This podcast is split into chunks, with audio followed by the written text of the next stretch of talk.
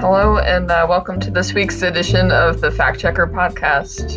Before we get into things, we'll introduce the team. I'm Marissa Payne, the Cedar Rapids government reporter for the Gazette. I'm Michaela Ram. I'm the Gazette's healthcare reporter. And I'm Erin Jordan. I'm the Gazette's investigative reporter. In this week's check, we'll be looking at some claims from the Iowa Democrats' Twitter account, taking aim at Senator Chuck Grassley. In light of the recent shooting at Oxford High School in suburban Detroit. So as we know, a deadly school shooting there has once again sparked debate over tightening gun control measures at the federal level as lawmakers split along party lines over how to keep these weapons out of the hands of the wrong people and improve safety while also protecting Second Amendment rights. So after the November 30th shooting at Oxford High School in Michigan, when 15-year-old Ethan Crumbley opened fire and killed 4 people and injured 7, the Iowa Democrats used their Twitter account to point fingers at Grassley, who is seeking re-election in 2022 for not taking sufficient steps to stop gun violence. And this is a quote from their Twitter account. Senator Chuck Grassley is bought and paid for by the gun lobby for $226,007. The NRA has gotten to call the shots and use Grassley as their puppet. That was from December 3rd. Of course, they were referring to the National Rifle Association. And they continued in a tweet later that day to criticize Grassley's positions on gun control. The second tweet is, the majority of Americans, including gun owners, agreed that universal background checks are key to ending gun violence. But during the same week as a deadly school shooting, Chuck Grassley blocked common sense gun reform that could have saved lives. We deserve better. So first, we'll take a look at the claims about the $226,007 contributions over Grassley's career that the Iowa Democrats say that the NRA, the nation's leading gun rights group, has contributed to Grassley. So they pointed to the Iowa Democrats. When I reached out for sourcing, they pointed to figures from the not-for-profit Brady campaign, which is a Washington, D.C. based organization that advocates for gun control and against gun violence. The NRA's Political Action Committee, which is registered with the Federal Elections Commission, is the National Rifle Association of America Political Victory Fund. And this committee is subject to spending and campaign contribution limits. FEC data shows this entity is given $147,020.10 in campaign contributions to Grassley. But the group, the NRA, also has a lobbying arm, which is the National Rifle Association Institute for Legislative Action, and that makes independent expenditures and is not required to disclose their donors. So through this entity, $86,208.31 was spent in support of Grassley in 2016, according to the FEC. So through both the NRA's PAC and its lobbying arm, it has spent $233,228.41 combined, which is slightly more than the Brady Campaign Analysis Fund found. And it wasn't clear exactly what date the Brady campaign data ran through, but they included a little description before all their numbers, and that suggested that the review spanned through the first half of 2019. So it seemed, there were several months there, but those numbers were reasonably close. So, a little under for the Brady campaign from what the FEC data actually showed. So we gave that claim an A. So for the next claim, we'll look at whether during the same week as a deadly school shooting, Grassley blocked common sense gun reform that could have saved lives. That was in reference to Grassley's opposition to the Bipartisan Background Checks Act on December 2nd, which was just a few days after the Oxford High School shooting. The bill, which was introduced by Senator Chris Murphy, who is a Connecticut Democrat, that was passed by the House in March. And it would require new background checks for gun transfers between private parties and expand a 10-day review for gun purchases and transfers. It also would bar transfers of firearms between individuals unless a licensed dealer or manufacturer takes possession of the firearm to complete a background check. So currently, when someone buys a gun through a federally licensed dealer, they're subject to a background check through the National Instant Criminal Background Check System, which is a database maintained by the Federal Bureau of Investigation. Private sales are not subject to background checks at the federal level. And a number of factors in a person's background would prompt an investigation before they could buy a gun, such as certain criminal convictions. So Senator Murphy requested unanimous consent to pass the legislation, and under this legislative procedure, if all lawmakers agree on any matter before the Senate, the chamber sets aside a rule of procedure to speed up proceedings, in this case, allowing for the passage of legislation without the regular voting process. And then Grassley, the ranking member of the Senate Judiciary Committee, objected to the request, effectively blocking the measure from advancing. And on the Senate floor, he said, "I have serious concerns with the bill raised by Senator Murphy. This bill is hostile toward lawful gun owners and lawful firearms transactions. This will not solve the problem it seeks to address." He argued that it would not prevent crime and turn otherwise law-abiding citizens into criminals. His words. So Grassley instead offered a unanimous consent request for a bill he co-sponsored in 2013 and has since reintroduced, which is the Protecting Communities and Preserving the Second Amendment Act of 2021. He said his bill would improve the availability of records of the FBI-maintained background check database, address mental illness in the criminal justice system, and end trafficking of illegal firearms. And, we see all the time when mass shootings happen, it sets off another wave of policy debates surrounding gun control, as Democrats usually argue for tighter background checks and Republicans are more inclined to, be wary of infringing upon Second Amendment rights. So several news media outlets headlines about this December 2nd Senate floor exchange called attention to Grassley's move to block the gun control measure. And while it's not the fact checker's role to, declare something common sense, it is true that Grassley blocked such legislation. So currently we gave an A for that, but I know the group is interested in further discussing, kind of how the Iowa Democrats portrayed the blockage of this legislation in the tweet and whether to downgrade for that or not. So that said, it's impossible to know at this point in the investigation into the shooting and into the role of Ethan Crumbley's parents, who were charged with 4 counts of involuntary manslaughter, whether background checks could have saved lives. But yeah, I'll open it to the group for discussion. Thanks, Marissa. I guess one of the questions I had right away are, who are the Iowa Democrats? Is that the Iowa Democratic Party? I think we should say more about that. I mean, they do link to the IowaDemocrats.org, the official website of the Democratic Party in Iowa. And it is verified on Twitter. Okay, I would just say some of that, that it's the official Iowa Democratic Party Twitter account or whatever, maybe we could just verify that. But I think that some of that context would probably be good. Okay. Oh, and so, I totally agree with the grade on the first claim. The second claim, I just was thinking about the idea how general it is about could have saved lives.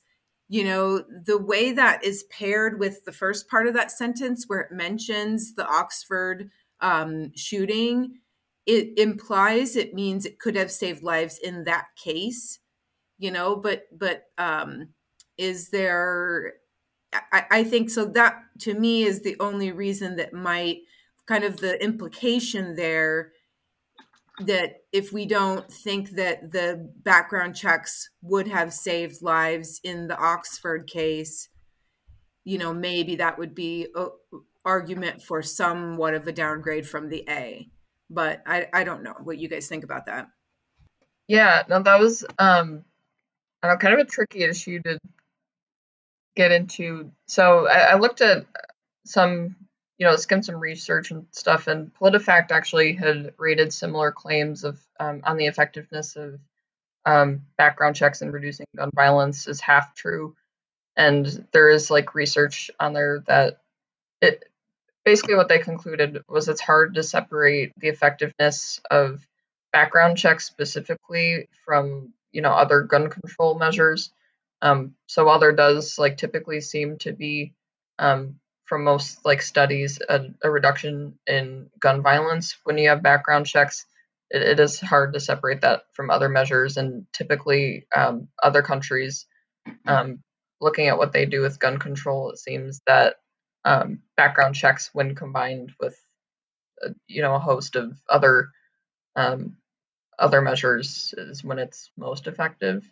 So there's not like a clear consensus on the effectiveness of background checks. And then in this case specifically, like since Ethan Crumbley already is a minor, was not supposed to be in possession of a gun publicly, that's not allowed for a minor in Michigan.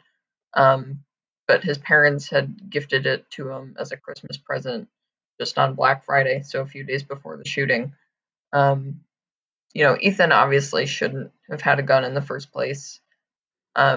His parents did have a little bit of a criminal record from when they lived in Florida, but one of the Detroit TV stations reported that their convictions, which I believe they both had DUIs and I think fraudulent checks, from what I recall, that wouldn't be anything that would have like flagged as, in a background check of like, don't sell guns to them. So it seems that his parents, again, still under investigation, so nothing's impossible, but it seems, at least from what news organizations have reported, that they would have been allowed to own guns. So even in their case, it doesn't entirely seem that background checks would have stopped them from possessing guns and from a gun being in the home for Ethan to have access to. Yeah, that's a really interesting point, because that was the question that was raised. I didn't even really think about that until Aaron kind of pointed it out in our email exchange. But the thought that occurred to me was just sort of, even if they're kind of pointing to this specific bill, maybe as a reason lives could have been saved, just the timeliness factor, the law would have been in effect and enforced. It like the timeline doesn't really match up, right? So you can't really point to this specifically as, oh, well, this could have prevented this tragedy.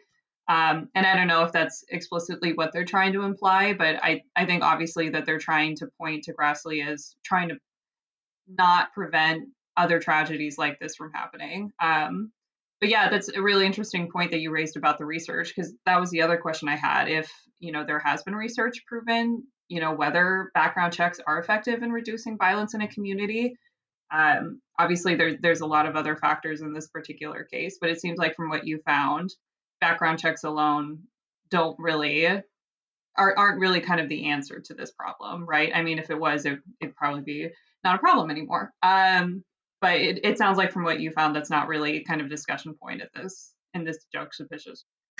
Yeah, well, and then since background checks aren't needed with private gun purchases, then it's like, do people purchase guns? Do they just go to different retailers to purchase guns if there's different background check required? I'm not sure how that all plays out, but yeah.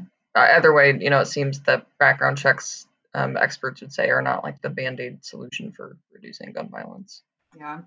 In my understanding of this case, too, there's also some questions about, whether the parents should have done anything earlier, whether the school should have done anything earlier, or, I think in a lot of these cases, and this one is no exception, there's sort of a lot that kind of leads up to the point of the tragedy.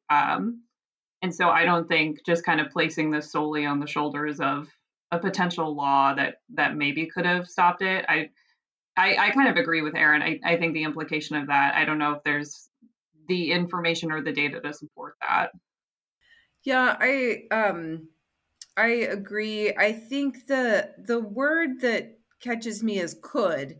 Could is such a flexible word. Anything could make a difference. And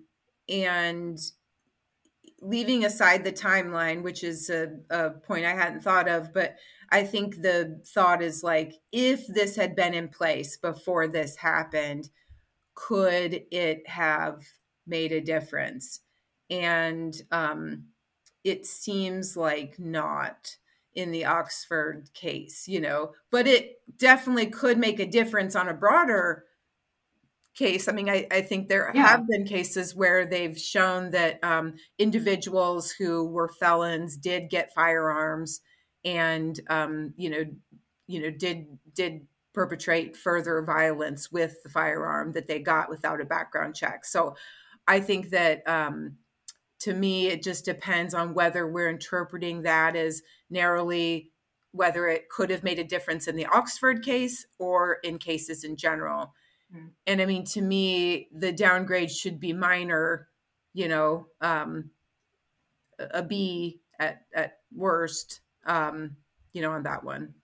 Yeah, I would agree with it. Just rereading the tweet. I mean, the tweet doesn't name Oxford specifically. I mean, I think obviously that's what the reference is to, but yeah, it could have saved lives. Sure, they could be talking, you know, down the road, maybe there's another Oxford case where a background check could have maybe prevented guns from being in the hands of somebody who shouldn't have it. What do you think about a B on that second claim, Marissa? Yeah, no, I agree, since, I mean, there's just so many unknowns still with this shooting and things to be investigated, but then since the general consensus with background checks is like, you know, there's not a resounding answer from the community of experts that study it, so. Yeah, I think that makes sense. So the tough thing becomes then averaging an A and a B with not having pluses or minuses. Maybe we need to change the fact-checking system. Get those pluses and minuses. Right. Well, do we feel like it's overall is more an A or more a B? I mean, it feels to me just kind of between these two claims that it's mostly true. I mean, just kind of looking at the facts. I mean, even before we kind of had the discussion, Marissa, you had landed on two A's. So I don't know. I guess it's whether that B would downgrade the overall check to a B. I would feel like maybe that this would kind of still leave it at an A, but I'm curious what you guys think, though. I think since we were leaning, Marissa, your initial instinct were two A's. I feel like it's, I don't know. I'd be okay either direction. Mm-hmm. But you know, Michaela, you were saying it's mostly true. And if it's mostly true, that's a B. That is a B. That is true. So I'm saying I'm on both, apparently. Yeah, because I guess like the initial reason I landed on an A over a B was because I didn't necessarily like verify as much like the implication of could have saved lives, because you know, we don't know in any specific instance what could have done anything.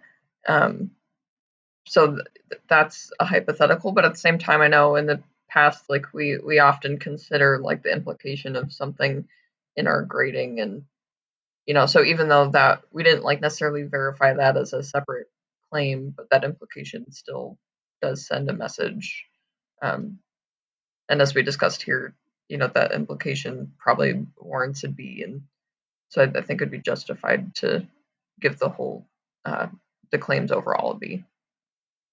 Yeah, I think that's a good point. And with that in mind, I would be comfortable with a B. Me too. I think, are we good then to move into, and I know we're kind of heading up on holiday time here, so the fact checker will be taking, you know, a little holiday time off too. But yeah, do you want to, either if you want to discuss things we had, you know, considered as possible future fact checks when we are off from our holiday time? Well, there's some claims out there that we were looking at, you know, as any of the listeners and the readers of the fact checker will know, we try to balance the different political parties and try to balance different candidates and different, you know, PACs or different things like that. So we, are trying to kind of keep our eyes open to different statements that are out there on Twitter and other places But I don't know if we settle on anything and if we're going to be, you know, potentially not doing a podcast or a check for a week or so. Maybe there's going to be a whole nother world of claims out there. So I guess my thought is just, you know, kind of open it up to our readers and listeners to let us know what they're hearing. Yeah, sounds good. Well, that is a wrap on this week's Fact Checker podcast. Well, I guess we have a guest producer this week, Nathan Ford, instead of our normal Stephen Colbert. Oh, Nathan! Our fact checkers are edited by Craig Jamolis, and our music is Lobby Time by Kevin MacLeod. I am Marissa Payne. I'm Michaela Ram. And I'm Erin Jordan. We will fact check you later.